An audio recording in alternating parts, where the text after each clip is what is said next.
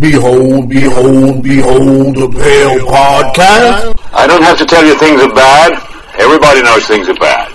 It's a depression. Everybody's out of work or scared of losing their job. The dollar buys a nickel's worth. Banks are going bust. Shopkeepers keep a gun under the counter.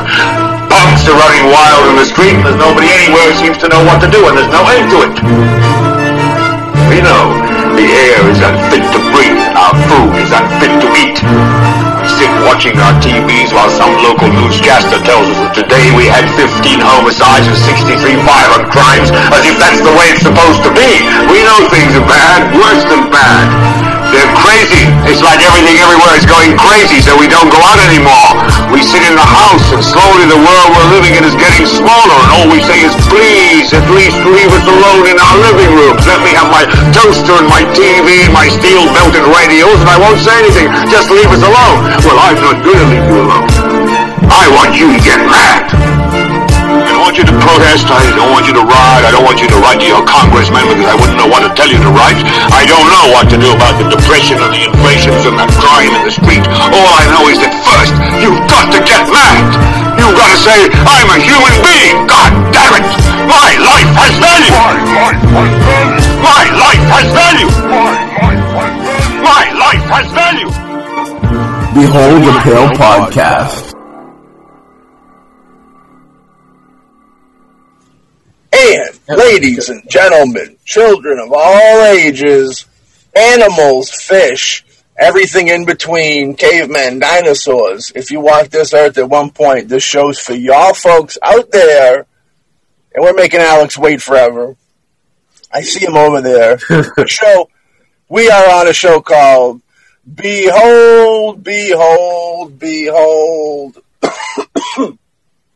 a Pale Podcast. Woo! The My G- fa- that's my favorite one so far, right I there. like that one. That was beautiful. Thank you, sir. The G-men put some phlegm in my throat. Kind of, they tried to stop the operation, but I pulled it off. Be quick with that cough. I knew where to put it. That's what she said. Turn your head and cough when they grab you by the balls. Oh yeah. Well, with that being said, folks, you know, we wanted to bring animals into the episode because today's episode is based off of animals a little bit. Our furry friends out there that unfortunately cannot defend themselves, and whenever you have something that can't defend yourself, a bully will come into the picture and uh, take advantage. So when we when we think of the, when we think of bullies around here, you know, sometimes we have like some some government military type bully situations, always going after the animals. Um, you know, I keeping mean, a little, I, yeah. I, I mean, uh, they're not going to uh, uh, worry about uh, what happens to us uh, when they uh, do, you know, all those illicit um, experiments or DDT or whatever on on us. You think they're going to think any uh, more highly of uh, feathered and uh, swimming friends? I doubt that. Are you talking about Jake the Snake Roberts? Ah, Jake the Snake. Dude, he's doing really good nowadays. I heard Hawk say DDT. That's the Yeah, first thing I that thought of. made me think of the shake, rattle, and roll. he is doing good. If Jake Roberts is listening, we're proud of you. He cleaned it up, doing good. nice job. Childhood hero, the greatest villain, quite possibly ever to step into the squared circle. That's a bold statement. Qu- quite possibly the, the greatest villain to ever step in a crack house. You know what I mean? Ooh, But we love, we love, we worked with him many moons ago, way back in the day. It was a dark time. It was, a dark scary time for everybody. It was a dark time for everybody. I think we all found each other at a dark in a, in a dark time, and we uh, we hit, we all healed together, and now we don't talk to make sure we don't go back to the dark place. So, but, but Jake Jake Roberts, we got love for you out there. Jake Roberts ain't his real name. I forget the real name at this moment, but all's well with that. So, the snake. The snake, I'm sure, you know, could, could definitely be used as a weapon of war, which is uh, our theme for this evening's episode. we have uh, how you know how animals have done their done done their duty, done their service, Nobody gets a, you know, when the draft comes around, all right, it don't matter who you are as long as you're in that age group. You know what I mean? Whether you're an animal, fish, you know what I mean? Air, land, water. Um, you can be used as a military weapon. Some people say we're all being used as military weapons. Right now, as we speak, what do you guys think about that? Well, I, I don't think I'm being used as one right at the moment. Not at this moment. No. Maybe earlier. Could maybe. The next, how about you, Hawk? Are you a military weapon? Well, I'm I'm sure that if the government uh, uh, deems there's something about me that they can use for military uh, use, I'm sure that they'd have no problem using me in that way. Firstly, uh, I can't see anything like that. I don't think I have any of the um, qualifications that would make me a very useful weapon. Yeah. I'd be I'd be more like a, a blunt object, uh, maybe a rock, maybe you know, uh, may, maybe a pillow to you know put over a mouth of unsuspecting victim. But uh, I really don't see myself as as as uh, military uh, weapon material at this point. But hey, you never know. They might just strap a bomb to me and send me into the middle of a crowded place and pull the, the hit the button. I wouldn't be beyond that. I could see you jumping on grenades. I could see you doing that. Well, I mean, only if if that was the only way to save people I care about. Of course, I would not normally do that out of uh, the um, how should I say the enjoyment or the uh, uh, excitement factor. It's not something I would uh, normally do just for the hell of it. What, Matt? Go to war? Go to war or jump on a hand grenade, either one. Well, it takes a very special person to jump on a hand grenade. That's that's loyalty. That's loyalty at the umph degree. You know what I mean? Because usually they're doing it to protect everybody around them. You just you jump on those hand grenade film projects, which we're all thankful for you for doing. We have Alexander Stephen Hawking with us again this evening. Glad to see you can make another round trip coming to see us. But we'll pop into the theme. We'll pop into the big theme. You know what I mean? Uh, we joked around. This very serious subject and sad. You know what I mean? Last week, last episode, rather, the dark web stuff. You know, there's definitely some real dark, sad stuff in there, and this kind of goes a little hand in hand with that. We felt because it was like another, uh, you know, uh, innocent, easily took advantage of victim in this situation. This time it's kind of animals. Uh, very kid-like, like Sean said earlier. You know what I mean? Those are the two things that can't protect themselves, and uh, there's so many of them that you can't protect them all. It's real dark. There's really kind of a, a dark uh, cloud over that whole deal. But um, you know, animals being used as military weapons. What do you guys think of that when you first hear that? What's the first thing that pops in your head? Well, for me, actually, what pops into my head, since I'm a movie guy, Yeah. uh, there's a movie called, I think it's called Day of the Dolphin. Um, George C. Scott is in it. Yeah. Um, and pretty much, uh, the, uh, the, uh, military tries to use, uh, dolphins to put, um, explosive devices on the bottom of a ship. Now, in in the movie, it was to I think assassinate a president or someone like that. Now, I do know that uh, there has been rumors and and and things that the military actually has tried to train dolphins to uh, plant, like I said, um, uh, uh, explosive devices on the bottom of battleships or submarines or you know stuff like that. Which, first of all, I would not put anything past the military if they think that they found a way to you know you know do uh, cause the most harm to you know whoever they're going up against. It doesn't matter what the collateral damage is, Yeah. and uh, I mean, heck, they have very low opinion of us as people. I mean, uh, you can only imagine that their opinion is even less when it comes to, you know, animals and um, cre- creatures that a lot of people consider less than us. Yeah. Well, personally, I think uh, dolphins are more intelligent than uh, most of the people I deal with on a daily basis. Well, I think that's proven that they're super intelligent. Now, that movie, is that the movie starring Dolphin Lundgren? No, no, no, no. Um, but yeah, I mean, it, it it wasn't a great movie, but I mean, that was the first time that I I heard about that, and I just I guess, damn. Shit. so I decided to look into it, and, and supposedly that was a thing the military had tried at at one point. yeah.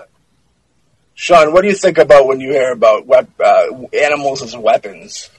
Uh, I, I go like further back. I, I picture fucking people cutting off like half tusks of elephants and then sticking blades on them and just ravaging towns. Yeah. Fucking Absolutely. Messenger birds, shit like that. Any like a messenger bird that could be a militarized weapon right there. Really could be, yeah. Yeah. Even if it's just a fear tactic. You know? Yeah. They don't all have to be uh, destruction. But Yeah. some of the biggest ones are. Been around forever. been around forever. Know what I mean? Strapping a uh, big fucking stick of dynamite to a turtle's back. Giving a couple like of it? squirrels an M4. See what they do.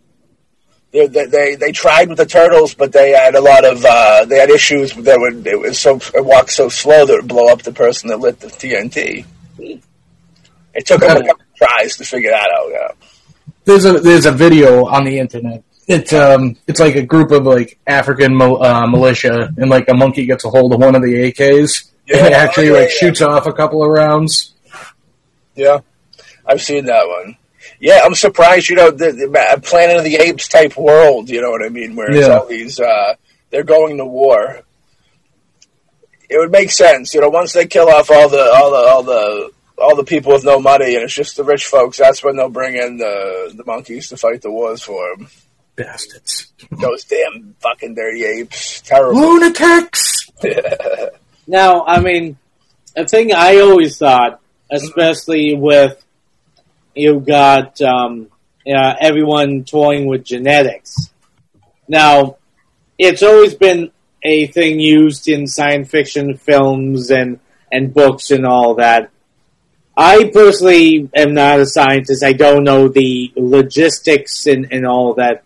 But I mean, doc, uh, like the island of Dr. Moreau uh, is a perfect example where you know the idea of when you uh, you take like certain attributes from like animals and try to meld them with uh, with a human, you know, trying to get you know like be as fast as a cheetah or you know uh, camouflage like a iguana or something like that. Which I mean is perfect sci- science fiction um, ideas.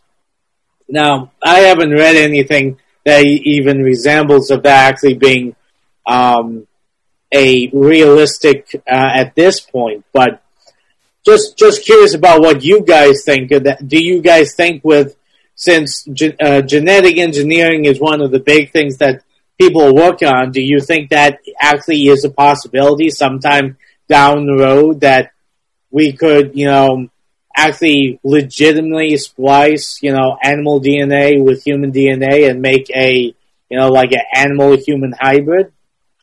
Yeah, I'm sure it's already been done. Like, not, maybe not successful, maybe very successful, but it would be kind of like a super group thing. When, when you were talking about those movies, I, I could help think of Man's Best Friend with the robotic dog Yeah. that I think they make as a weapon, and even like Jurassic Park.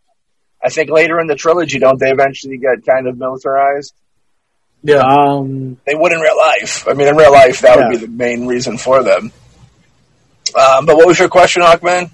Well, my question is just just the thought. I mean, this is just me shooting out there. I mean, uh, without any actual, you know, anything backing up, but uh, just the idea of that with everyone working with genetic engineering, that the the ability to you know take the genetic um, code of like you know other animals and then melding it with the human code to give us almost animalistic more powers. I mean, if you sit down and you look at the human species and you look at the animal species, we might have, let's say, the bigger brain power, but like, I mean, at, without uh, brain power making the weapons and all that, physically, if you put us without any weapons and all up up against a Bengal tiger or or a bear or something like that, uh, we're going to end up dead.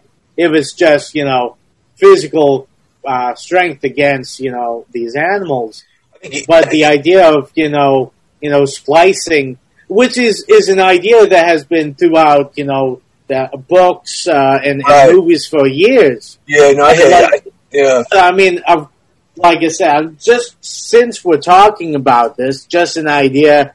I was wondering what you guys think is the possibility of, you know, you know, I mean, because the military is always thinking about I how think we got to, you. I think we got you, bud. Yeah, yeah, I think we got you, bud. yeah, Um, I think I think that yeah, that's definitely uh, yeah, definitely for sure something they could dabble in, and also think about growth hormone stuff. It's not even a mechanical or something like that, um, but more so just if you could if you could with steroids and stuff bulk up your neighbor your your local neighborhood dog to be maybe five ten times the size that it is.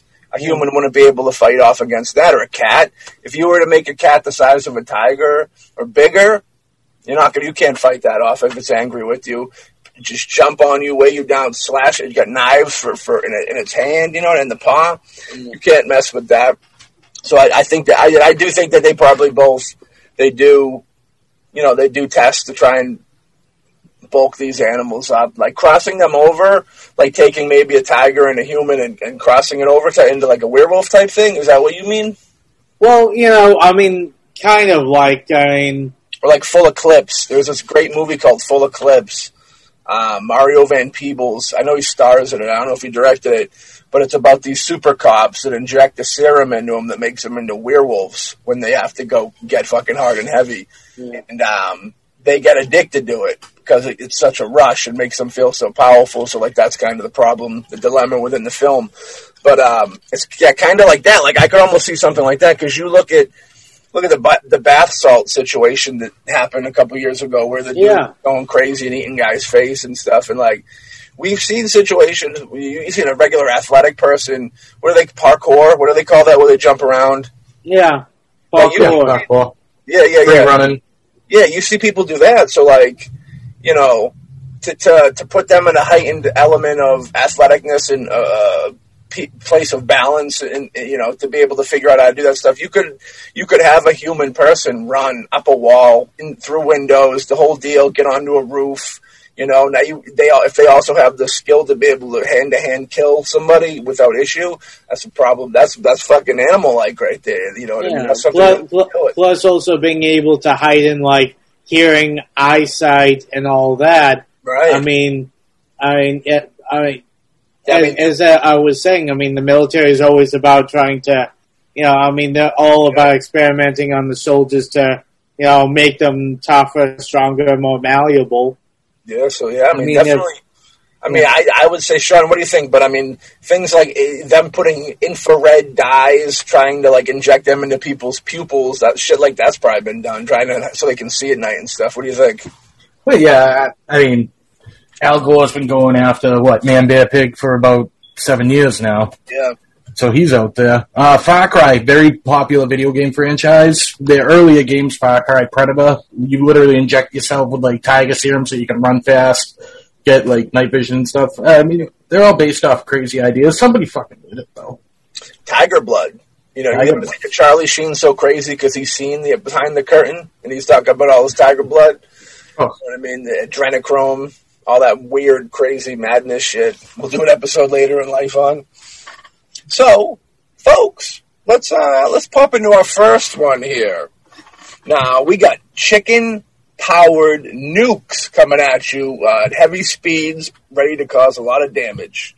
In 1957, at the height of the Cold War, Great Britain hatched a plan to bury a series of nuclear warheads throughout Germany as a failsafe in case the Soviet army attempted to invade Europe from the east. Immediately, they encountered a problem. The winter temperatures of the North German plain, uh, where they planned to bury the nukes, got way too cold for the bomb's electronics to function. So Britain's best military scientists went to work, and they came up with the most ridiculous idea ever chickens they said would produce high enough body heat to keep the electronic uh, circuits warm. With the weak supply, with a weak supply of food, the chickens would stay alive long enough to keep the bombs in order, uh, working in order. Eventually, the project was canceled, not because it was crazy, but because Britain was worried about the political aspect of detonating nuclear warheads in Allied territory, which makes a lot more sense. Hmm. what do you guys think of that? like uh, that was funded by the British government. That's that's an that's an operation that was funded. I mean, our country, everybody's done dumb shit. It's just fucking hard to hear. it is. It like on paper when I read that, it kind of made a little sense. We're going back a little time where the, you know they didn't have anything to put in there to, to keep it electronically warm, and you figure the body heat it, it, on, on, paper, it almost sounds like it makes sense. Um, and they get the feathers and stuff. Yeah. yeah. The, the, the question I have to ask is now: uh, is the chicken or the rocket the bigger spoon? Hey, hey. Uh, yeah, I, I mean, I mean, it's. Uh, this was also the same year they invented chicken nuggets. If there, there's a coincidence there, we'll see. Ah, Wait, well, see, see is, is, that a thing right there? I'm joking. I'm joking. They said I was, I, I, was, guy. You can't do that to me, man. I, I, was going to say that you know the chicken nuggets probably have, uh, became what was left of the chickens that they uh, used in the uh, first experiment well, on, on this. Yeah, keep up, my friend. Keep up. Either I'm doing a bad job or you're doing a bad job with the jokes tonight. Probably me. You're too great of a person. Ah. Next up, we have anti-communication falcons. Falconry coming at us. Before long distance communication was as widely available, did anybody want to say anything about the, the previous one, or did I cut us out too quick? You guys cool? No, we're good. I'm good. good. All right, cool, cool. Before long distance communication was widely available, homing pigeons were often used to send messages. In World War II alone, the UK used an estimated 250,000 homing pigeons to discreetly get messages out from troops behind enemy lines, especially in situations where they couldn't use radios. It's the perfect tactic. A trained pigeon can travel more than uh, uh, 1,100 miles to a precise location, and they don't send out any signals that can be traced by the enemy. But since the pigeon technology isn't exclusive to any one army, the Germans were sending messages via the pigeons as well. So the British upped the ante by training a small force of uh, peregrine falcons to patrol the coast of Great Britain and intercept outgoing homing pigeons. The project appears to have been successful, and at least two enemy pigeons were captured alive, then jokingly referred to as prisoners of war. Very nice. Yeah, the question I, I have to ha, have to say about that yeah. is that, or uh, were there any um, uh, uh, French soldiers working with them? Because if that's the case, then they would be cooking up the pigeon for for a, a, a, a specialty um, afterwards. That would be the execution of uh, enemy combatants. yeah, it seems like a really hardcore way uh, to have an issue. You know what I mean? Like if they're all doing it, who's to say how you going to really how you realistically get you know who's getting what? Yeah. Uh, plus, also the fact is that uh, I'm. I mean, if you're sending out the falcons to go and stop the pigeons, um, my only question is, how do you train? Uh, I mean, falconry is, is definitely an old art, and it is a good idea if you're trying to um, you know, stop the enemy with pigeons, it, it's a good deterrent. The only question I have, since I don't know much about falconry and, and all that, is how you make sure that the falcons are attacking the enemy pigeons, not yours. Yeah. That's a good Because. I mean, I mean, unless they there's there's some way that they uh, put like a falcon deterrent on their pigeons, so the falcon, you know, attacks the uh, the enemy's pigeons.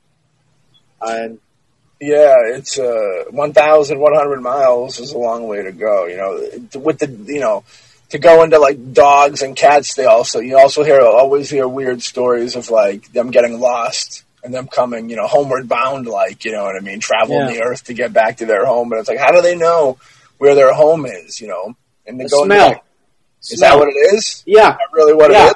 Wow. yeah, it is. From from what I read, I mean, uh, the reason that uh, uh, I don't know about cats, or but I know with dogs, their sense of smell. I mean, that's how they're able to, you know, find a way home.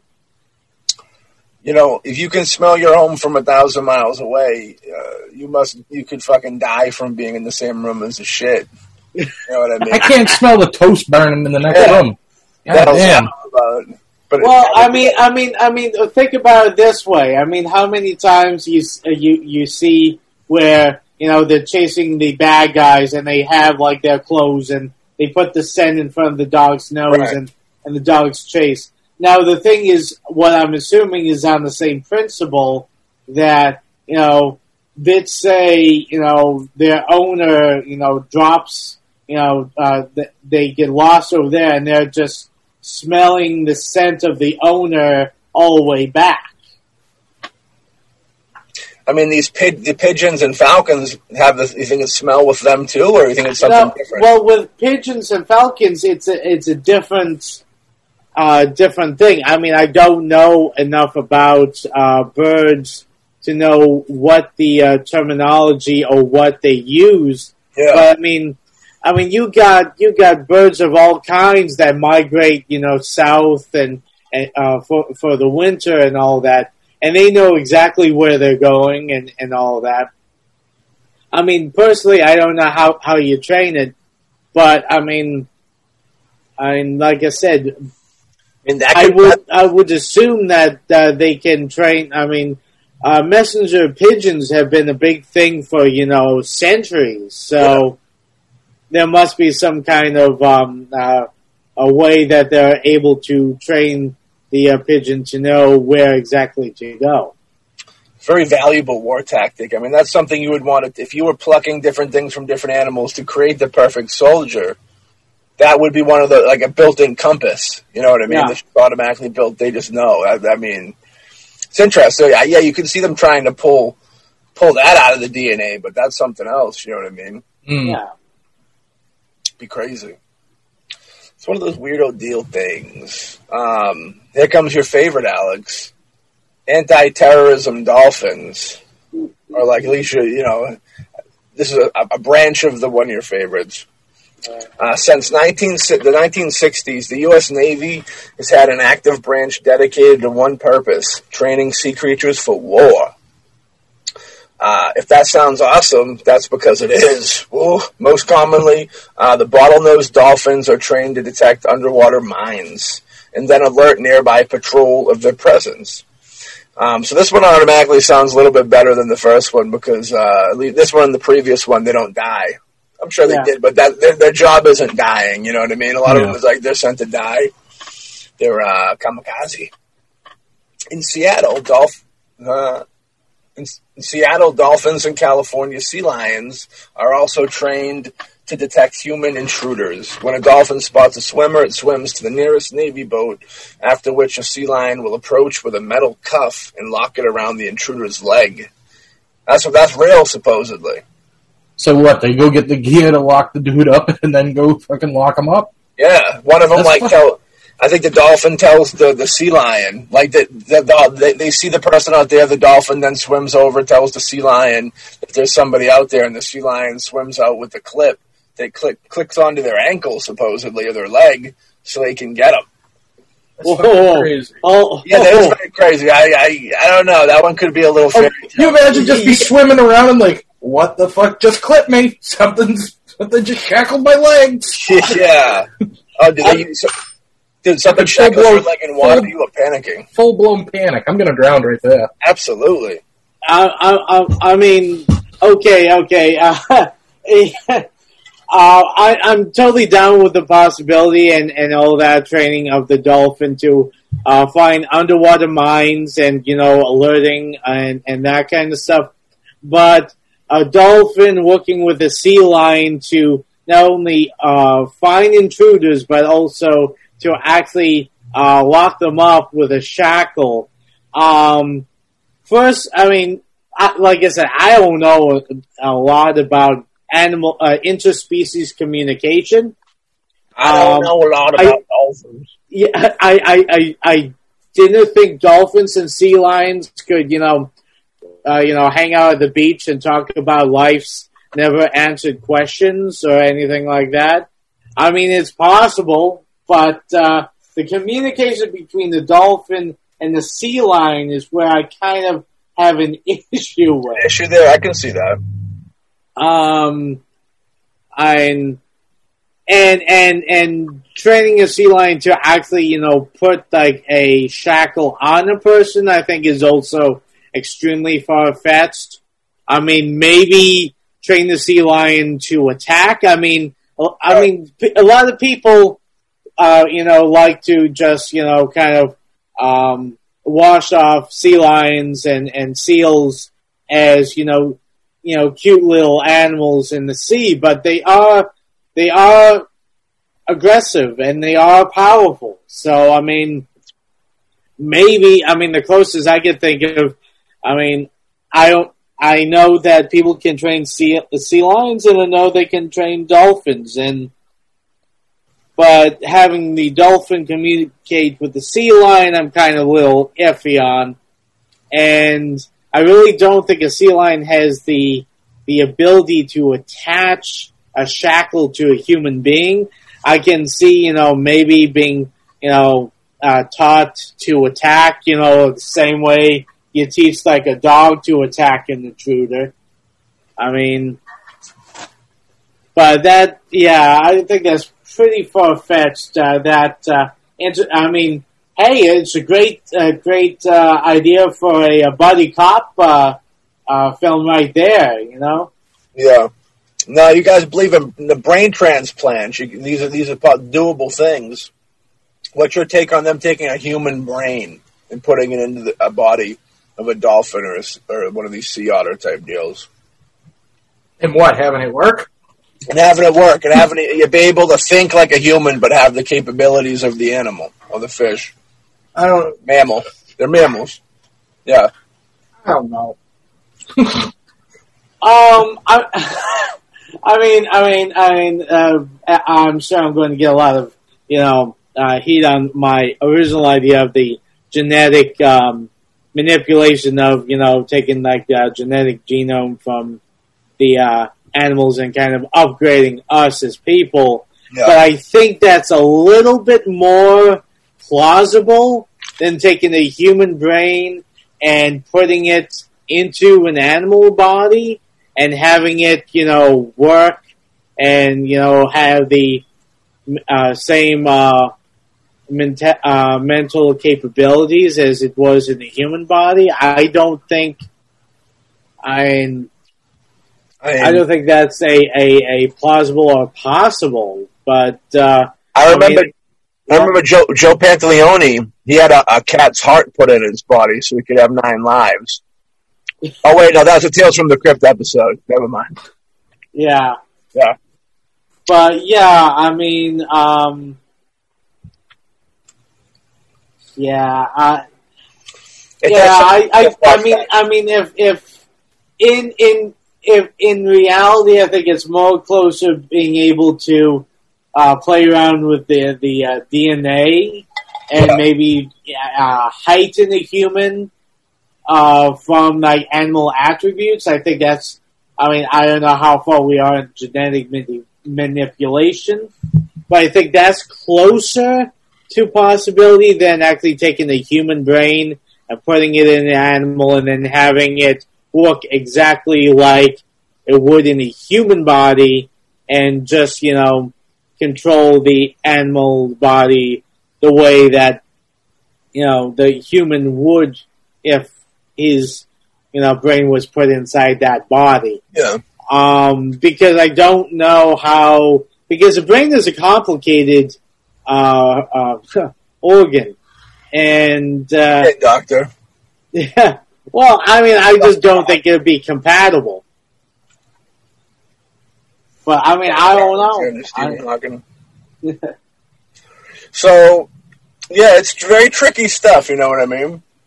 For sure. The brain. I, I, I do vibe with you. Find, finding a middle ground between the, the you know the sea otter and the dolphin communicating. I feel like that's weird too, but you never know. It could be. It could be a possible deal. You know what I mean? Now, the Soviet Union was supposedly had a military unit for wartime marine mammals and would train dolphins to attack enemy ships uh, by differentiating between the sound of the ship's propellers. A few years ago, the dolphins were sold, uh, sold to Iran to be stationed in the Persian Gulf and have hilariously been dubbed the mercenaries. So these things are legitimate things, supposedly, that exist. We should worry about these things getting out. And brains of their own It's like uh, Deep Blue Sea. Wasn't Deep Blue Sea that deal? Well, the, the, the, I thinking of the other one? no, no, no. The thing with Deep Blue Sea is they didn't put like a human brain in the shark's brain. What they did was they enhanced the shark's brain. yeah. They made Yeah. it, you know, bigger. So bigger, stronger, smarter type deal. yeah, yeah. we can all agree that the attempt has probably been made to put human brains inside Oh. these dolphins and vice versa. Yeah, I'm sure that, you know, any and every single possibility of, like, everything you've read in science fiction books, magazines, or seen in science fiction movies, I am 100% sure that people have tried them. The only question is how successful they were while trying them. Um, I mean, the thing is that, I mean, every time yeah, you open up the internet, you hear about another breakthrough or you hear about people trying things or heck, even uh, things that are, you know, so- uh, suddenly unclassified. And of course, you sit back and you look at a lot of these things and you're like, they seriously thought this would work? But, you know, the thing is that when it comes to trying to figure out different ways to uh, either keep power or be able to, you know, have power, people are willing to do anything to get it, even if the idea is ludicrous. I know that, um, like during World War II, you know, like Hitler had a whole whole slew of people looking at, are trying to find like religious artifacts and religious talismans that he thought were had supernatural power, so he could, you know, win. And and the thing is that as as most of those things have been found out to be, you know, totally, you know, fables or debunked and all that, the the urge to find something that is not quite of this world that we can use for our benefit has always been a uh, a thing that people who have sought for power have been looking for. And like I said, I mean, you sit down, you look at uh, animal neighbors, and you look at like like a bear, and you look at the power and the strength it has. You know, you put yourself in a cage with a bear with no like weapon that we have created. You know, the bear's going to win. I mean, you look at that animal and you're like, well, that has such raw strength and power within itself. How can we, you know, take that power from that animal and then give it to us, give it to our soldiers? Which has always been an idea. The only question is how realistic or logistically possible that idea is. Yeah, I think that the fact that this this stuff was spilled uh, earlier is why we know about it. Like if this was uh, still covered up to today, I think even more so in the climate of today, they wouldn't want this stuff coming out. They'd be because it makes them look very bad because people love animals so much. You know, they find out that you're strapping, you know, your, your boy Rin Tin Tin over there in the corner. You realize they they, they want to throw a bomb on him and send him off to blow up a tank. You ain't gonna jive with that. Yeah, you you got you got to realize that uh, they don't care. Oh, they don't. No, they don't care about you know how people look at them or, or I mean they they use the old uh, like well this is you know to protect our way of life. This is our way to protect you know our, our society and all that. I mean those kind of things you you hear them drop all the time. Whether it's about you know uh, doing experiments on animals and using them as guinea pigs or using people as guinea pigs. Yeah. I mean, it's all, it's always about, you know, what they think that they need to do to make sure that things go the way they want it to go. Yeah, I'm with you. Especially when we're talking about Project X-Ray, which is our next thing. It's the Bat Bomb. Not, it's not something on Batman's belt. You know what I mean? Oh man, I thought that was what he, what he left in the bathroom. That's what he puts in his his bathtub. Uh, Ah. a bath bomb, a bat bomb before he goes on the road. I don't get the Back- joke. Uh, you don't get it? Shut up, I don't get it. Huck's confused. Well, I'll explain this to you. All right, so our bat bomb, folks, is uh, during World War II, military scientists on both sides of the struggle were actively searching for ways to get the upper hand. One idea came from the U.S. Uh, was a bat bomb, codenamed Project X-Ray, developed by uh, Light, Light, Lytle, L-Y-T-L-E, interesting, sounds, sounds southern, Lytle S. Adams, and actually approved for use by President Roosevelt. The bat bomb consisted of a large empty bombshell, which was packed full of hibernating bats. At a certain alti- altitude, the bombshell would open, and the bats, woken up by the warm air, would swarm out by the thousand. Each bat, each bat had a small charge with 17 grams of napalm attached to it. Uh, when the bats landed on trees and houses of Japan, the tiny bombs would ignite and set everything on fire. The project was at one point one of America's main strategies, and thousands of Mexican free-tailed bats were imported for the cause, but it was eventually shut down to invest more money into the atomic bomb. Beautiful. Hmm. Uh, yeah, um, Would the I- I- napalm I- kill the bat? Like, even though Oh, yeah. oh yeah, Oh Even yeah. though it's wrapped up in something, it, sh- it would, the, the, the fucking chemical, the the fumes or, or radiation would come off of it, wouldn't it? No. Yeah. hmm If they're landing on the roof, they have to stop for a second for it to ignite, and their wings, uh, they'd go up like that. I'm Yeah. picturing a bat with like the pull cord, like a fucking like like. Like a parachute pull cord, like, let it go, boys! I'm doing this for my country. I'm Bat Bomb. that is quite a tactic, though. That is quite a tactic. Um, Uh, honestly, okay, I, I, I, I, I, gotta say this after listening to as far as we've gone.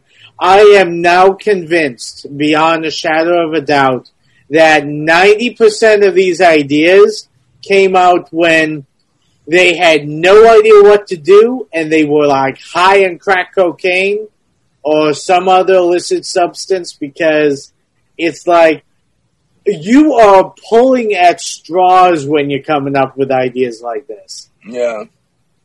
Another one that It's- kind, yeah, Yeah.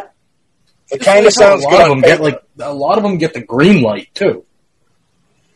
That Sorry. that just proves that the, the generals are high on crack cocaine also. I think that's part of like to deal with the problem. Of, like when COVID came, we seen a lot of things getting green light to find a cure, quick, quick, quick, quick. They're in war. I think it's, everything got green lit to try and find a better weapon, quick, quick, quick, quick. You know what I mean?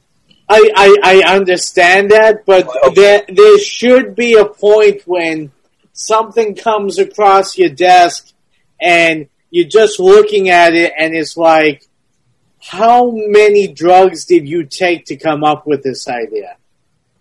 I mean, it's like, I mean, honestly, what did Uh, they do? grams. They, they needed 17 grams of drugs to come up with this idea. Uh, I I gotta say, I mean the the only yeah, that's I guess too. It's an ingenious idea. I mean, I wouldn't put it past them attempting it. I, but I mean, it's one of those things when you, even though you're dealing with when when you're dealing with animals, it's one of those things that I mean, how can you 100% be sure that they'll go exactly where you want them to go? I mean, um, Yeah. 17 grams, I assume, would be the weight of that bat. So they, uh, they must be one of those things that can carry more than its weight or something like without issue. yeah, I think bats can, uh, which you know, which I mean, like I said, I mean, on paper is is is possible, but then again, I mean, I don't. I mean, like I said, I I don't study bats. I study Batman, but not bats. Uh, you're the man. This, Yeah. this one reminds. I had a conversation once with Sully from the White Rapper Show. You guys remember that from ten years ago? And uh, we were talking war, wartime tactics. Yeah. And uh, one thing that he told me that always stuck with him is he said, he goes, you know, these countries that don't like, that really don't respect their people, that'll just kill their people. It's like what they should do is they should put them all in a plane, multiple planes, and you say you fly over whatever country you're beefing with, and you have you just let these people walk out of the plane for the greater good. So you have all these bodies just landing in the middle of your neighborhood in your your cul-de-sac.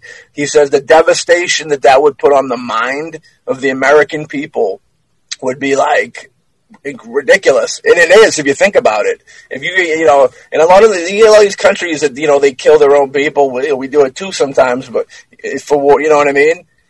Like that. That's quite a concept. You know what I mean? To- it, yeah, it's not something like a typical civilian would see every day. Oh yeah, like No. i- i- when you think about it, like you, you figure, you know, you you hear you, you know you hear a big bang, and you walk outside with your wife and your kid, and now there's a, a mangled body on top of your Yeah. car, and then and poof, now there's So that's what another a that's what a backyard. liver looks like. Yeah. Okay. Yeah.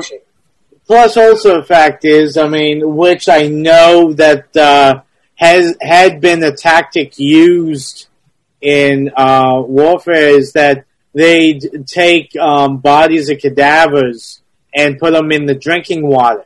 Ugh. Yeah, and by doing poison that the well. is yeah, poison the well, so That, to was that the, the Cecil Hotel technique? well, it was it happened at the Cecil Hotel, but they originated that shit. Yeah. But yeah, I mean it's but yeah, I mean you should never underestimate the psychological um I mean heck that's why, you know, you have you know a child, uh, you know uh, people strapping bombs to children and having them walk in and I mean people I mean people don't want the well, per- a normal person's gut reaction is not wanting to kill a child. Absolutely. But but then again, I mean, the uh, mentality of some of these people, you know, they don't. Their their entire uh, life is like tied with this belief or this doctrine, and you know uh, they're willing to do anything but their own lives, their own uh, children's lives, you know, down for what they consider the greater good. I mean, like that, I but that's the case with a lot. I mean, if you go and look at every single you know country and war and all that, they have done some very unspeakable things Hmm. trying to you know de- defeat the enemy. I mean, the atomic bomb is a perfect example on our end. right. I mean, it's the thing is, no one when you're in war, no one walks away with clean hands. War is hell. War is hell. Yeah, You know what I mean? Yeah. Yeah. You know, it's one of those things. You know, bud. Um, yeah. All right. So, what what what other animal atrocities have have people? Well, Hawkman, next up is genetically modified bomb sniffers. Now, I brought up you, Hawk, because I know you've been classified that in police reports. But Well, what can I say? I'll just follow my nose. follow your nose and see where it goes. You know, one of the most visceral reminders of previous wars is the presence of uncounted landmines scattered across old combat zones. These mines present a real danger to civilians, and it's estimated that at least 70 countries still have forgotten mines buried beneath the soil. That's horrifying. Clear, clearing away mines with human labor is time consuming and deadly, so animals are often used for the purpose. Mongolia even reportedly offered the U.S. 2,000 monkeys uh, to help clear old minefields, but like humans, monkeys are still heavy enough to accidentally trigger a mine, which is why Charlotte D. Hulst is working on a genetically modified mouse that will be able to work with soldiers to accurately clear out more than 300 square meters of land in just a few hours. The mice are modified to be able to detect scents 500 times fainter than normal mice and are small enough that they won't accidentally set off any mines in the process, potentially saving thousands of lives. You'd think that there'd be some type of weird magnet thing that they could run over the ground and just disarm anything like that. You know what I mean? But I don't know how a mine works actually. So. Yeah, I mean, I mean, the thing is, um, I'm assuming Yeah. that different mines from different countries are like, you know, like different. I mean, I know it's a weird um, connection, but like registers at like different stores. Okay, it's all does the same thing, but like practically every single one is different. Yeah.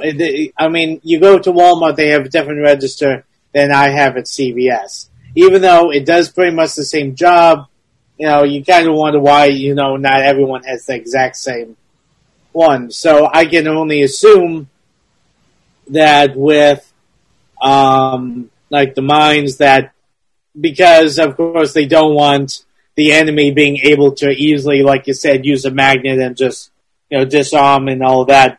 I'm sure that they have like backups and uh, other booby traps to make sure that it goes off instead of. But then again, I mean, with the idea of if they actually can genetically, I actually have to say it's kind of ingenious to get, you know, a mouse that can, you know, find it, but also because a mouse is small enough and of course, I'm I'm sure that all the different countries, uh, the last thing that they would even consider, because I mean it, it's kind of an out there idea, is the fact something this small, a mouse would be you know sent out to actually locate the mine, so a disposal unit can go out and take care of it. I hope, Um, get, I hope we get three hours to watch it get 20 feet. Yeah.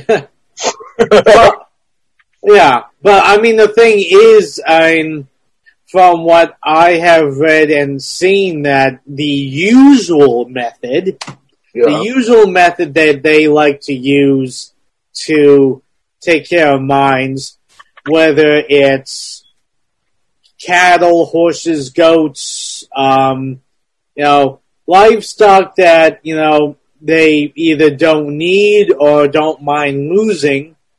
Uh, I know that they have used them to go into a field where they believe mines are and, you know, hope that they trigger all the mines. And of course, you know, you lose a few goats and all that. yeah. Um, which of course is a lot more preferable than losing, you know, a few children's lives Of course. you know, yeah. But um, I didn't think people cared much about mice. You know what I mean? They feel. oh no, I mean, uh, but then again, I mean, if you blow up, a, huh? Mice kind of get a bad rap. They feed them the snakes without issue. You catch them in your house, you kill them without issue. You know what I mean? But yeah, I mean, the thing is that I know that that has been used, but then again, I also know that in a lot of these countries, you know, um, sometimes a cow and a horse and a goat is more important than, unfortunately, a human life because that helps sustain a, a, uh village and all that. Oh well, yeah, for sure, absolutely. What do you think about So- Mongolia reportedly sending over two thousand monkeys to help clear up the problem, clear up the minefields? I, I mean that that could be another one. Um, I mean, as as far as they're concerned, I mean, I don't think there's any actual. I don't think they farm monkeys for the meat or anything like that. So I mean, they toss a bunch of monkeys that they don't care about, have them walk around, blow up uh, some mines, and you know, who cares if a bunch of monkeys ends up dead? I mean, as long I'm going as to take that sound clip and ruin your life. The um now with the Magnolia thing, what do you think the deal? hey, hey, hey! Don't you yank my monkey! Never. Don't you yank my monkey? I give it a light t- light tug. Never yank it. Ow! Ow! Now, what do you think? Dude, there's three things that I can think of um, that would that would uh, you know could be a, you know just them being nice. You could also have you know maybe they want to get in the good graces. Maybe they wanted some financial aid. You know, be in our favor. You also whatever if they didn't like us. Maybe those monkeys could have been carrying some COVID three or something. You know what I mean? What do you think? What do you think? Oh. Supposedly they were the uh, reason behind uh, the AIDS uh, pandemic in uh, the 80s. Yeah, Mongolian chicken. The um, what the the the, the monkeys? Yes, I mean, supposedly from what I heard that, What do you hear about them? well, I don't know, like around the 80s and the 90s, I could have uh, sworn that it was on the news that supposedly the AIDS pandemic came from uh, uh, someone who decided to fuck a monkey. Well, it's Behold the Pill podcast. You have that one. You all it, it could also have been created in a laboratory to kill off unfavorable people. Well, I mean, the thing is that that I mean, the thing is uh, when you, you you you talk about um, diseases and and and and all that. I mean, you look at the bird flu, you look at all the different other diseases Right. that a lot of times even I mean you don't even need to create anything in the laboratory. If you're smart enough, you just have it do it naturally. I mean, diseases between animals and humans have always been an issue. The only question is just needs the right amount of um, you know factors that happen at the same time for like the bird flu, for the COVID nineteen, for the you know other other things. I mean, I mean it's it's kind of like you know when we talk about you know you want to get rid of someone but you don't want to you know hire anyone. You just set up a situation for it to happen.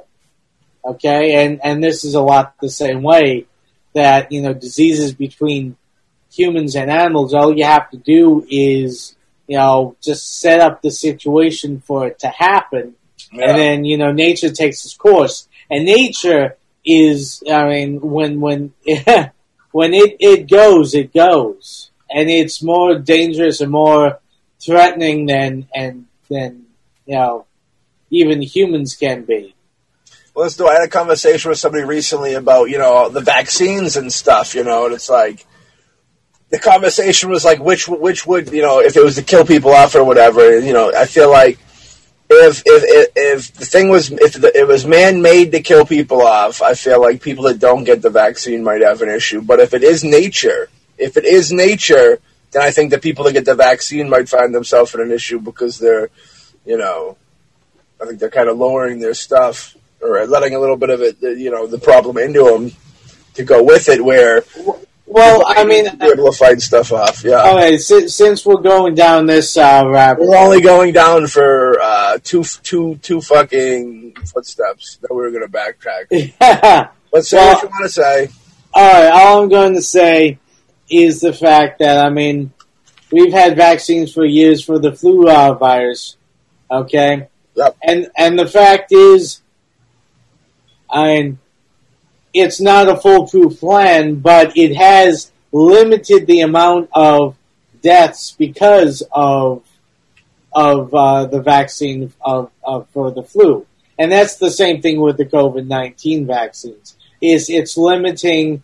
So, not saying that you're not going to get it, but if you get it, instead of ending up on the ventilator, and you know having like you know major health issues down the road, you might end up with you know a, a few bad days. Yeah. Okay, so I mean that's that's what the vaccine is. That you have, it's not a foolproof plan, but it, it's it's uh, it limits the effect that if the uh, if the uh, COVID hits you, that it'll instead of ending up being on the ventilator, you you like I said, you'll end up with a few bad days and just you know laugh it off like any other time you got sick with the flu. But if you, but if you don't take the vaccine, the possibility of you being on the ventilator or possibly dying or having health complications, that's a lot greater. I mean, that's that's just how I see it. well, to be fair, Hawkman, people that some people that actually got all the vaccine stuff are still dying of COVID nineteen, right?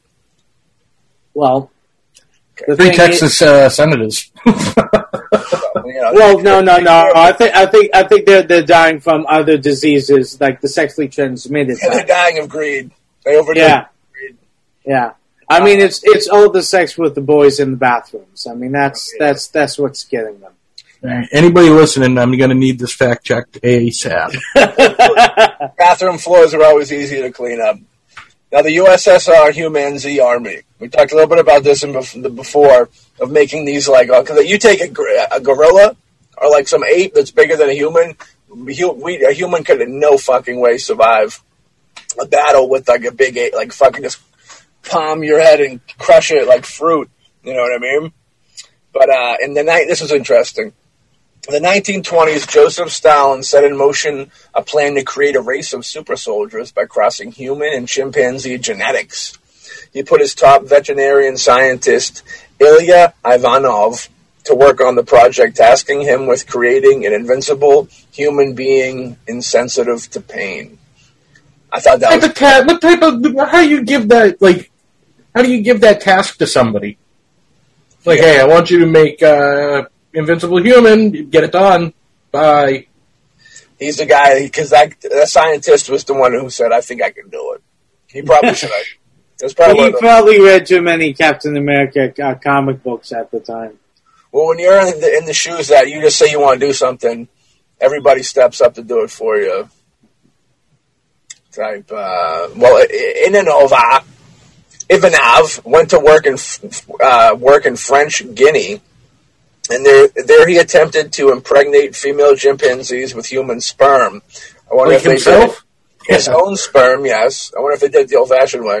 Uh, he definitely did. Maybe that's where AIDS, AIDS was. Yeah, that's This fucking guy's getting paid to fuck chimps. This is insane.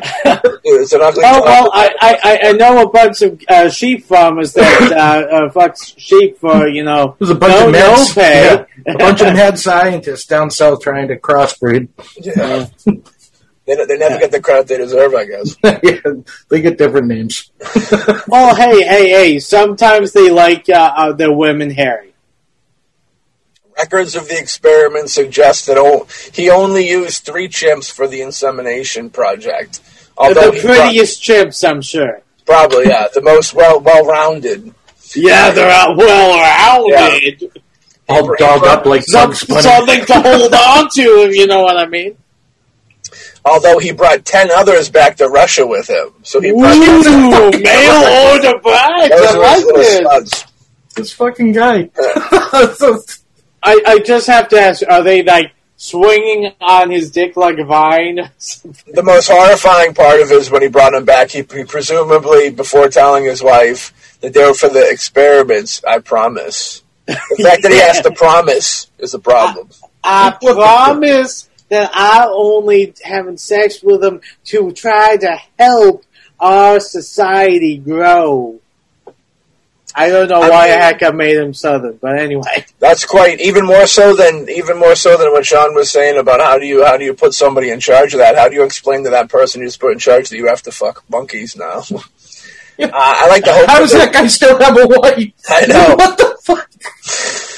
I, I hope they do the Can, old can, can, can you imagine his wife walking in and and and and and and he's like, "Yes, honestly, this is for science, baby. This is all for science. I have to do this for science. The wife is quoted as saying it was a hairy situation. What? Oh, it was. I don't. Yeah, this dude. He uh, he spent a lot of money in roses on Valentine's Day. That's for sure. Jeez. Uh, The, the next stage of the experiment involved using a- ape sperm to impregnate a human female. Hopefully, it wasn't his wife. Oh, She's like, your turn."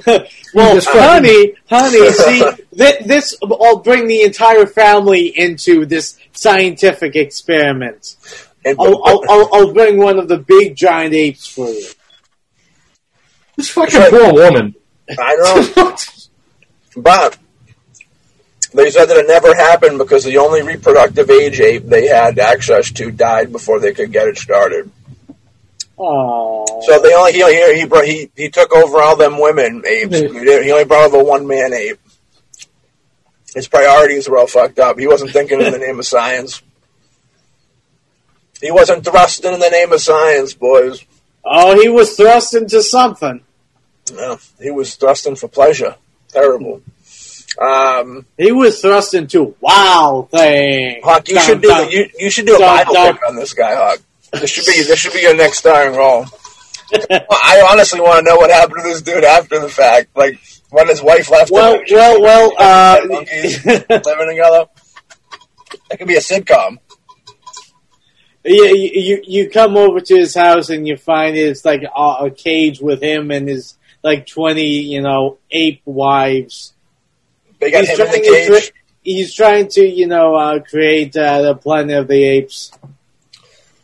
That's quite a. I could almost see the, that mad scientist where he gets lost in his work, and you know they go they go there, they go to his house, and it's all covered in you know greenery, and because he hasn't been outside, and they find out that he's just like living with them like they're regular regular people.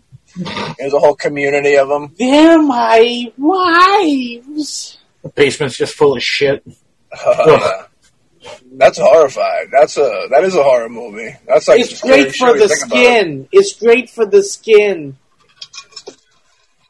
I want to know at what point that wife got the fuck out of there. I thought that I Um, Not soon enough. After she had to get impregnated by the ape. I, I realistically thought that she was going to be the one that, that he flipped it on her. I thought that was good. Which, what a, what a great woman. What a great woman. It's all in the name of science. That could have been AIDS, dude. What you were talking about, Hawkman, with the with the, the sex with the monkey thing. That could that, that could have been the beginning of. And if not, nah, dude. He realistically he had to have been. I did. He, had to have been just injecting them with uh, pink flamingo Well- style. Well, that that's Turkey that's that's that's what we would uh, want to believe. But I mean, come on, come on. We know the truth. We know the, his freaky side. Well, you also know that there was a part in that testing where they said, "Well, you know, us putting into some, putting it in something first before going in is, is, is losing time. Maybe we should try and speed up the process." And the guy goes, "Oh, Jesus." Yep, yep, yep. So, which one you want, the hairy one or the less hairy one? The things people do in the name of science, I crazy. fucking quit. exactly. Then they'll kill you. You go fuck your own goat. Get out of here. Go fuck your goat. Poor goat.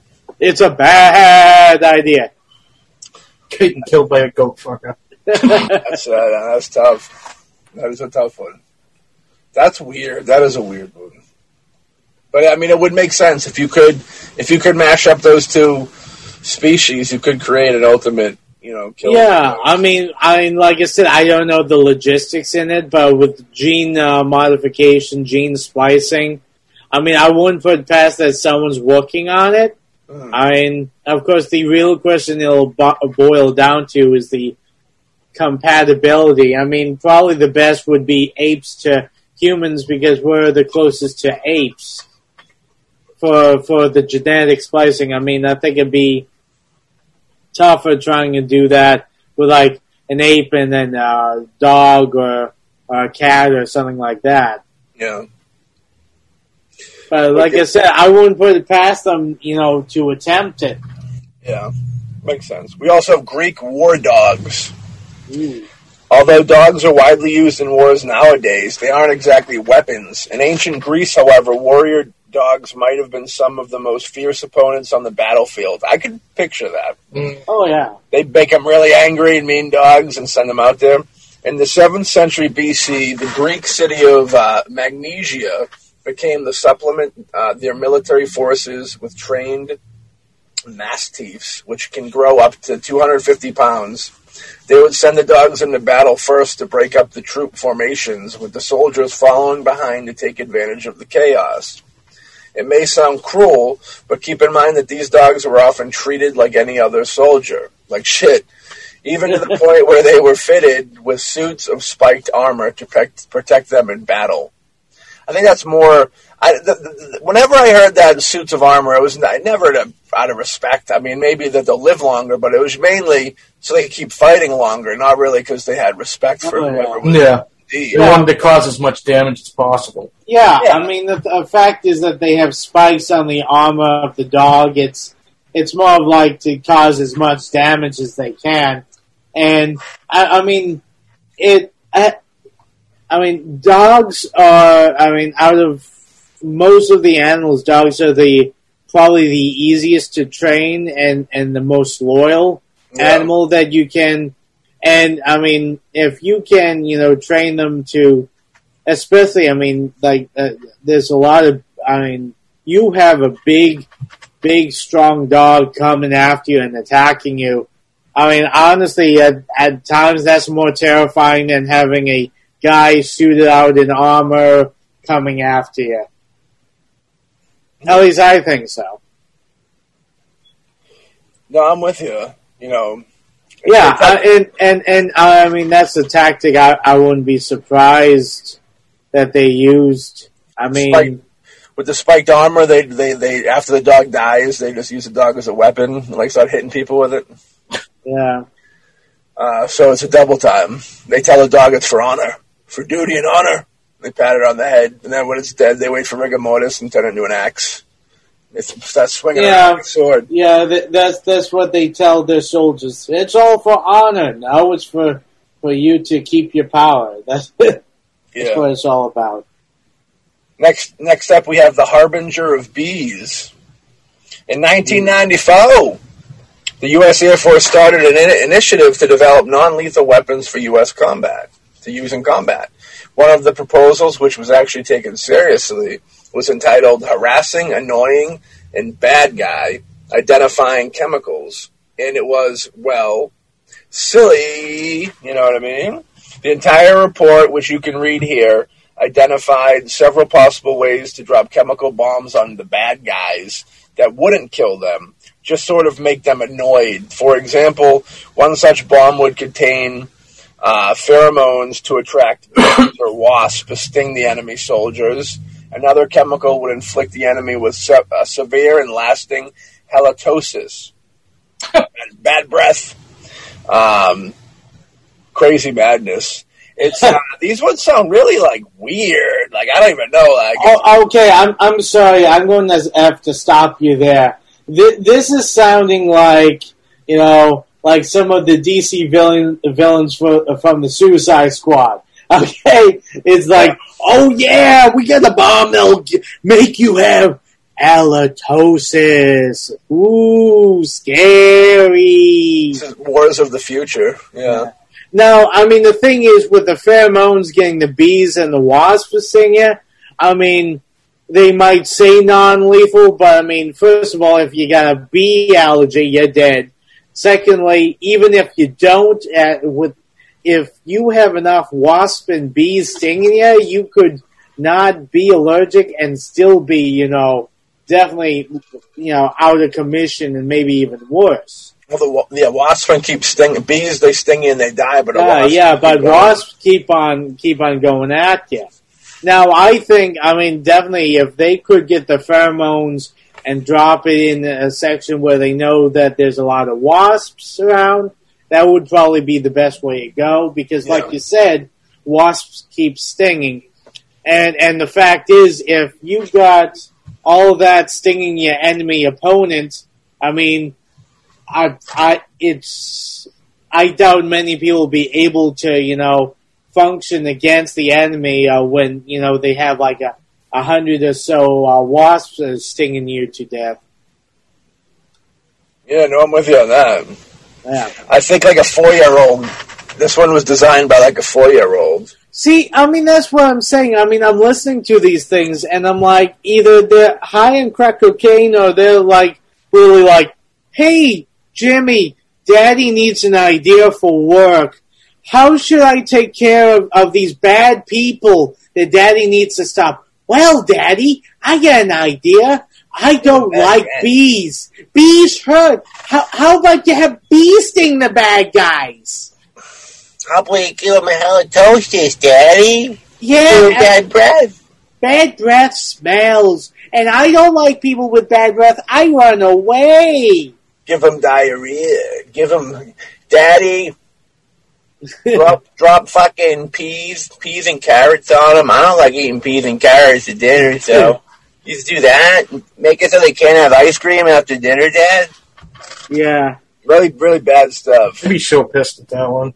Uh, that would be tough. Like, I've just been out killing all day. I want my fucking ice cream. Well, mouse cream. Ice cream. Lieutenant Dan, ice cream. They're only allowed to eat those red, white, and blue rocket pops Yeah. when you're part of that. The bomb pops? Yes. Bomb pops? Yep. I like that. Hell yeah.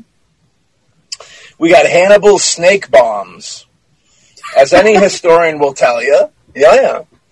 Hannibal was a pretty decent military general. His strategic genius played a decisive role in the Punic Wars and put a huge thorn in Rome's monolithic, uh, monolithic side for years. Hannibal is probably most famous for leading an invasion force, which was elephants, across the supposedly impassable Alps to attack Rome from inland where they least expected it. Like pre-Christ Lawrence of Arabia, uh, but his most bizarrely creative strategy was yet to come. Uh, here's the shortest version. Years after the Punic Wars, Hannibal was waging his own battle against Eumenes II, king of Pergamon. It was a boat battle, and Hannibal was outnumbered, but he came prepared. He had already figured out which ship carried the king, so as soon as his own ships were in range, he immediately began launching jars full of venomous snakes directly onto that one ship. Ignoring the rest of the fleet, the king freaked, turned, and fled, and the rest of the ships followed. That's a pretty genius idea. I will give him that. Hey, I mean, heck, uh, I, I, have to say, I, I think that um, snake warfare should be uh, more uh, widely used uh, because I think it's probably the most effective um, animal to use and instill uh, fear Yeah. in your your enemy. I I don't know anyone who who doesn't uh, hate those things. Sure. plus, also, I mean, hey, I mean, to the uh, uh, can you imagine now if, for example, taking from the classic uh, snakes on the plane? What? Why don't they just have like a plane and just you know drop drop those bombs like on their enemy combatants? Because you know that that'll be. I mean, that actually be a good idea for the simple fact that instead of dropping bombs, you drop snakes because the Nope. You're dropping the bomb right now. What happened? He just dropped. Hawkman just went down. Snakes on a plane. He's talking about. He's talking about snakes on a plane, dropping them out. You know, same thing with like spiders. You know what I mean, or like uh, um, scorpions. You know, Yeah, but poisonous. the, yeah. These two scenarios have something like very in common. They're, like the snakes on a plane and throwing snakes on a ship. They're both like enclosed spaces. They like the the snakes don't have anywhere to run to because they'd probably just normally run out and hide. Yeah, So yeah, so if you did it like in a land battle, it probably wouldn't be as as effective. You know what I mean? Oh yeah, for sure.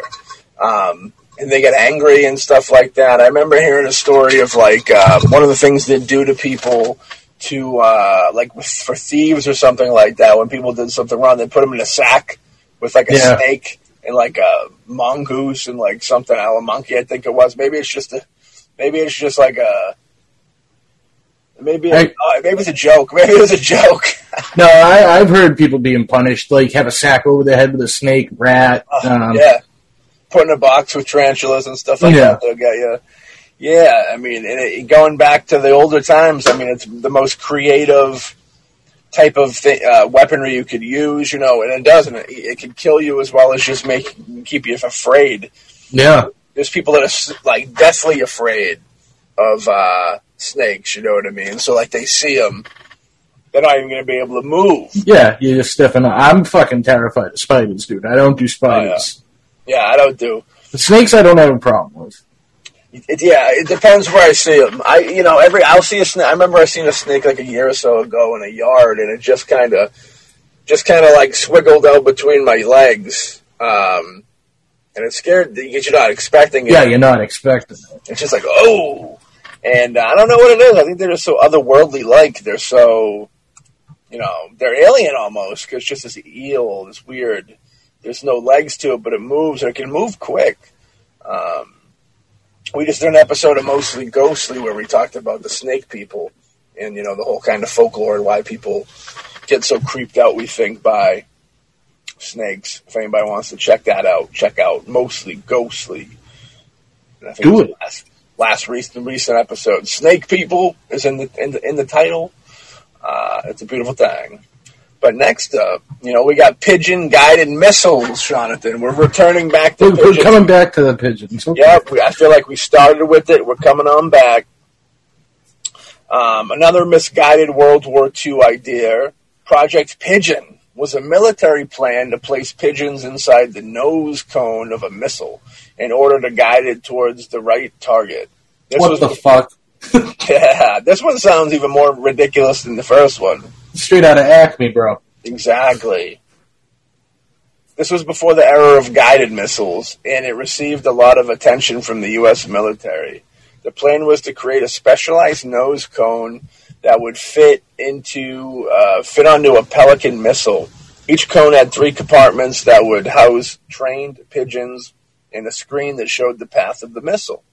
As the missile fell towards the target, the pigeons would peck at the screen and align the missile in the right direction. The pigeons were trained beforehand to recognize the target, so if it was off center, such as when the missile veered off course, the controls would correct uh, until all three pigeons were pecking at the center of the screen, keeping the target dead center ahead. Hmm. Interesting. Sure. Okay. That is the most absurd thing I've fucking heard, but if they That can is- get it to work, sure. That is, uh, that's that's very. Uh, it didn't have a year when this went on. This had to have been early. This had to be like some 40s or 50s or something. How long does it take to train these animals? They like make it seem like it takes them a fucking weekend, and they're like, "Hey, I got this pigeon missile. Let's try it out." Like, what the fuck? Well, you coming up with a wily coyote and roadrunner ideas in, in the middle of a goddamn war? I agree with you, man. You could you could try and communicate with one of these things for like a lifetime and never get anything out of it. It's so weird. We got. Uh, I think we have our last one up here, which is uh, one of the ones that. Well, we got ex- we got explosive rats. That was one too. That's craziness. In World War II, the British special ops thought of stuffing dead rats with explosives and spreading them throughout Germany. Hoped the German would gather and rat uh, Germans would gather the rats and dispose of them in industrial furnaces, causing explosions. You know, you don't see. The, I, we didn't hear too much about um, like sickness, which I thought we would hear more about. You know, like uh, rats infested with black Yeah. plague being dropped in, like the bat thing. Like when we talked about the bat thing. I wasn't um, expecting napalm. I wasn't expecting napalm. I was expecting them to have rabies or something. And Yeah. they were just they were going to go and down and swoop down and they'd bite people, and the people would get rabies. Now we're gonna get more pigeons that go and spread bath salts over an area and get everybody Yeah. zombified. Yeah, I mean, I would I would go more with the rabies as more of a uh, like uh, logistical. I think that's more. I mean, if they were going with the bat bomb thing, I think that's more a realistic way to go. If they wanted to use bats, because I mean, rabies uh, is. I mean, like I said, going back with what I said before, uh, with the whole uh, diseases and pandemics coming from like animals crossing into humans, I mean that would be a you know better way a a, a, way to use that idea. That's I think a little more realistic if they wanted to go the whole back route. Yeah, the bad thing was weird. We were just talking about um, a rat. There was a rat explosive one too, where they would take Germany would fill would put little explosives inside the dead rats and stick it up to their ass. There was a diagram picture, and then they'd leave them around, and the German people would pick them up and they would put them in um, incinerators, so to speak, to just burn them and get rid of them, and then they would explode because of the explosives causing ruckus. You know what I mean? Okay, um, that's interesting. Never never thought of that. I mean, I I, I, I mean, put in a dead rat, they use it kind of like a, line, a landmine kind of thing. I can Right. see that maybe, but uh, huh, Yeah. that's interesting. Yeah, it's an that is an interesting one. Next up, we have the first one that, that I kind of dove into, which was uh, the bomb bomb wielding Soviet dogs. You know, starting in 1930, the Soviets began training dogs to blow up enemy tanks. Initially, uh, the Russians tried to teach the dogs to drop bombs under the tanks and then return to their handlers. Unfortunately, the training was too complicated, and the dogs frequently returned with the explosives still attached, which is uh, no, not what they wanted. Yeah, Uh, ultimately, the Soviets modified the bomb to detonate on impact, turning their dogs into unwilling canine kamikazes, um, which was horrifying. So they would do. I know in certain situations, they would, um, you know, they would train the dogs to know that you know the food was under tanks, and then starve them for a little bit, and then send them off over. According to official Soviet records, the anti-tank dogs were highly successful, damaging around 300 German tanks. Oh. once you look once you look past the propaganda, you'll see that the program was actually a failure. As it turns out, your average pooch can't tell the difference between a German Panzer tank and a Soviet T-34. Therefore, the dog sometimes took out Russian artillery by mistake. Good. Yeah. yeah. On other occasions, the dogs were frightened by gunfire and ran back to friendly trenches, which makes a lot of sense. Good. yeah. Fucking blow them all up. I hate to put myself in an evil Dogs, category. are, those dogs ain't picking sides. They're taking everyone out. Good for them. Yeah, it's a weird thing where like if they, if that was the deal, you would almost think like to put myself in almost an evil mind frame of the people that would do this. Don't you think that they maybe do something? Their their ears are so sensitive, and if they were just being sent out to die, wouldn't you do something to kind of make them deaf? You know what I mean? Where they can still Yeah. see you, but like make you deaf before you go out there, so you're not scared by these bombs going off. Terrible. I would never do any of it to begin with, but they didn't fully think it out. I feel, you know, like Well, I mean, I mean, a lot of these uh, things that uh, that you're talking about. I mean, honestly, you think any of them really thought these ideas out? I mean, a lot of these ideas are kind of extremely, you know, either a combination of desperate and just, you know, insane. Yeah, like I said, I think it was wartime effort, so like it was a quick rush to do whatever they could. Um, yeah, it's it's one of those weird things. I mean, it's it's a crazy vibe. The whole thing's real, real, real crazy. You know, the dog thing It's sad because you know they, you know, even the troops, even the soldiers that have to deal with that dog whether you're whether you're a Nazi officer that, you know doing terrible things, when you got that dog around you, you're probably patting it. You know what I mean? Showing it love, showing you love back. Like I'm sure a relationship grew a little bit. You know what I mean? And then you got to send them. Then you send them off, and you know, a lot, you know, you know, a lot of them did a lot of heartless things, but they're they're like any type of soldier, man. It's a bunch of people that signed up because they think they're probably trying to do the greater good, and they want to, you know, be loyal to their their their their uh, their their country, and um, just kind of get into it and go with the flow, do what they're told to do, type deal. So like, they're still human, you know what I mean? And uh, maybe even made more human um, towards this dog by the fact that they're in they're all in this weird situation together. So like even there even the even the people sending the dog off to get I'm sure there's hardcore ones that are just like don't give a fuck, but I'm sure there had to have been people that bonded with the dogs, you know what I mean, that were, were sad to see them go off because they know it's kamikaze, like they're not coming back. Yeah. But it's a wild thing, you know. Yeah, the, the so you know, and we we we, we we did a big old journey for this one. So in closing, you know, I I- I don't think any of us are surprised by any of these actions. Some only by foolishness. You know what I mean?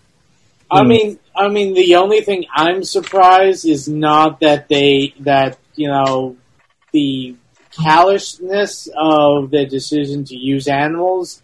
Uh, the only thing I'm surprised is some of the ideas they came up in using the animals in interesting ways that I would, unless I was stoned out of my mind and on some like major prescription drugs, I would even come up with some of these ideas. You didn't even bring up alcohol. Well, I mean, alcohol just makes me sleepy. Well, that's how they sleep at night. When they got to drink. You know what I mean?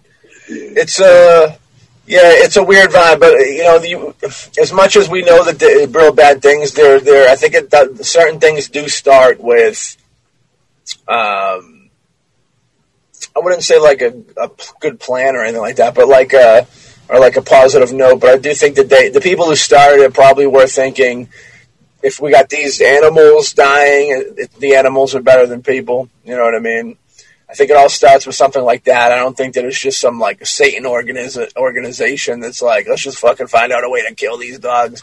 like we go to war. They only went to war to kill dogs in the overall the overall scheme of things, to sacrifice dog lives. Those fucking Russians. You know what I mean? Exactly. So yeah, it's one of those things. You know, a lot of crazy things. I don't think any of us were surprised by anything outside of the fact that some of these ideas were quite foolish, but they didn't really. They might have. Even the ones that some of them kind of started out on paper to kind of make sense, and they kind of dwindled away. But uh, some of them were just complete fucking nonsense from the get go. Yeah, but I mean, like you said, in wartime, I mean, I'm sure they're like, man, we're losing the war. How do we, you know, how do we turn the tide? And then you have someone who's like, you know, they're like asking and no one has an idea. And then, you know, some private stumbles in after take, taking a hit from a joint. And they're like, hey, come up with a great idea. It's like, hey, man, how about bat bombs? Yay! It take more than a hit of a joint, my friend.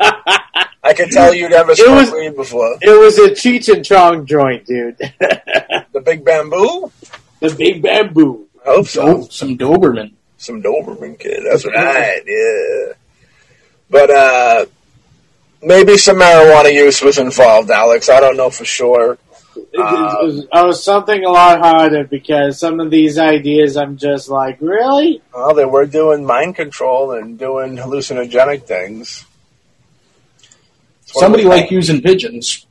using pigeons, kid. They use pigeons, man. Somebody I who's obsessed with pigeons. It was kind of fucked. Those are the ones you don't hear. Though those poor pigeons that didn't make it. I hear they taste great with gravy. Oh, too soon, kid. Too soon. So hell, hell, that was a that was a crazy journey into the the wacky world of the things that uh, people would do to animals to make them uh, killing machines if they're not already made to be killing machines. So you know, it's one of those deals. These are crazy things. These are all crazy things, and it's kind of crazy to think that they thought these were going to be the future of war. Um, they're almost like you took a four, you let a four year old go into a, a shed and say, "All right, come out with an idea or create something with the materials in that Mhm. shed." And they came out and, and created whatever. But the bigger question, which I think the Hawkman brought up, that was interesting, was the whole deal of the you got the cross crossbreeding and uh, the machinery turning somebody into a machine or just straight up splicing genes. Yeah, I mean, like I said, I think, I mean, Yeah, out of said- all, you- yeah, you already spoke your piece on that for a good couple hours, my friend. But yeah, we agree with you. You know, in, both studies are probably being done to this day. They just don't talk about it. But I think they're always on. They're always on the hunt for the upper hand. You know what I mean? Because they know the other side is too. and it's like one of those things. What is it when you talk about fighting? It's like the winner is the person who's willing to. What's that saying? Do you guys remember the winner is the, the person willing to uh, Lose the most? lose the most? I think. Yeah, exactly. Exactamundo. And the same thing goes with war. You know what I mean? Yeah, but the uh, thing is in war that uh, those who are uh, making uh, those who might lose the most don't always uh, care about the uh, outcome of those that they are losing. Well, the, those that lose the most are unfortunately, I think, the, the soldiers and the families of the soldiers Yeah. because they lose their loved ones. Where the, the the political people, they they lose things like if you go to you go to a friend's house on a Sunday and watch a football game, and you guys say, "Well, I want the Patriots." One says, "I want the Patriots to win," and the other one says, "I want the Chiefs to win." And then, like the Patriots win, and the guy who was voting for the Chiefs, the same disappointment he feels when the Chiefs lose is the same disappointment I think those people feel when uh, they lose wars because maybe something slightly changed a little bit for them, but not a whole bunch. They're still going to be where they're at and have their power and stuff, but they got shown up. They're, they they they they they uh, they showed their ass a little bit. They were humiliated a little bit in the big picture. And the people that really, the people that really lose during war are the soldiers and their Yeah. families, for sure. Yeah. And I know I you, mean- I'm, I'm not preaching to the choir. I, you all know that. Uh, you were giving me that. You were starting that. Yeah, yeah. Tell me something I don't know. Yeah, yeah. So, but yeah. So, yeah. That being said, you know, rest in peace to all the military animals that have lost their lives in the battle that had no choice, realistically. Yeah. But the beautiful thing of that is, some of those things, like those animals, like those dogs that are loyal, that they probably would have given their life still, knowing if they had the choice. You know what I mean? That's how loyal they are. So uh, rest in peace, and hopefully all dogs go to heaven, baby, like the like the movie. And uh, we want to thank everybody for listening. You know what I mean? If you like this episode, go check out more episodes where you're hearing this. We've got a bunch of other shows. Uh, check out Boombastic Media on the Facebook page. You can find out all these places, all these different shows. Check out the Behold the Pill podcast page on the book. You know, we got a Boombastic Media YouTube page where we have a lot of our stuff on there. Um, and we also have a Patreon, uh, Boombastic streaming Patreon page for anybody that wants to get some cool perks or anything like that. All right. Not the perks these people were on when they were thinking up these ideas, when they were taking one hits of joints and putting them out, because that one hit fucking put them over the top. Oh shit! Dude, Hawk took a hit of a fake joint and froze. Yeah, I see time. the picture. Nice. Oh my god, dude! Hey, we you we see gotta that- end the show, bro. I'm getting creeped out. I can't even look at this image anymore. Look at this dude. Did you see the company that made OxyContin just released a drug to help people get off of OxyContin? No, but it makes perfect sense. Yeah. Horrifying. The people that created COVID nineteen put out a vaccine to stop COVID nineteen. Yeah, it didn't work though. Craziness. I'm almost worried about Hawk, dude. That could be the middle of like a heart attack or something. That could be like the very first moment of some type of medical issue that we'll never know about. Damn the glitching Zoom. So f- for all you people out there listening, it's a, it's a fucking a cliffhanger. Is Alexander the Hawk alive or is he dead? You gotta tune in next episode to find out. And we'll catch all y'all on the next episode of Behold a Pale Podcast. Now, recently, I sort of had that conversation with a reporter, and the reporter said, okay, that's kind of convincing, but really, how do you really know that other animals think and feel? And I thought of the hundreds of scientific references that I read when I was writing my book, but then I realized that the answer was right in the room with me that when my pup comes off the rug and comes over to me, rolls over on her back and exposes her belly, she has had the thought, I would like my belly rubbed. And she knows that she can come to me, not the sofa, that I will understand her request and that I can get the job done. And she anticipates the pleasure of having her belly rubbed. She can think and she can feel. And it's not much more complicated than that.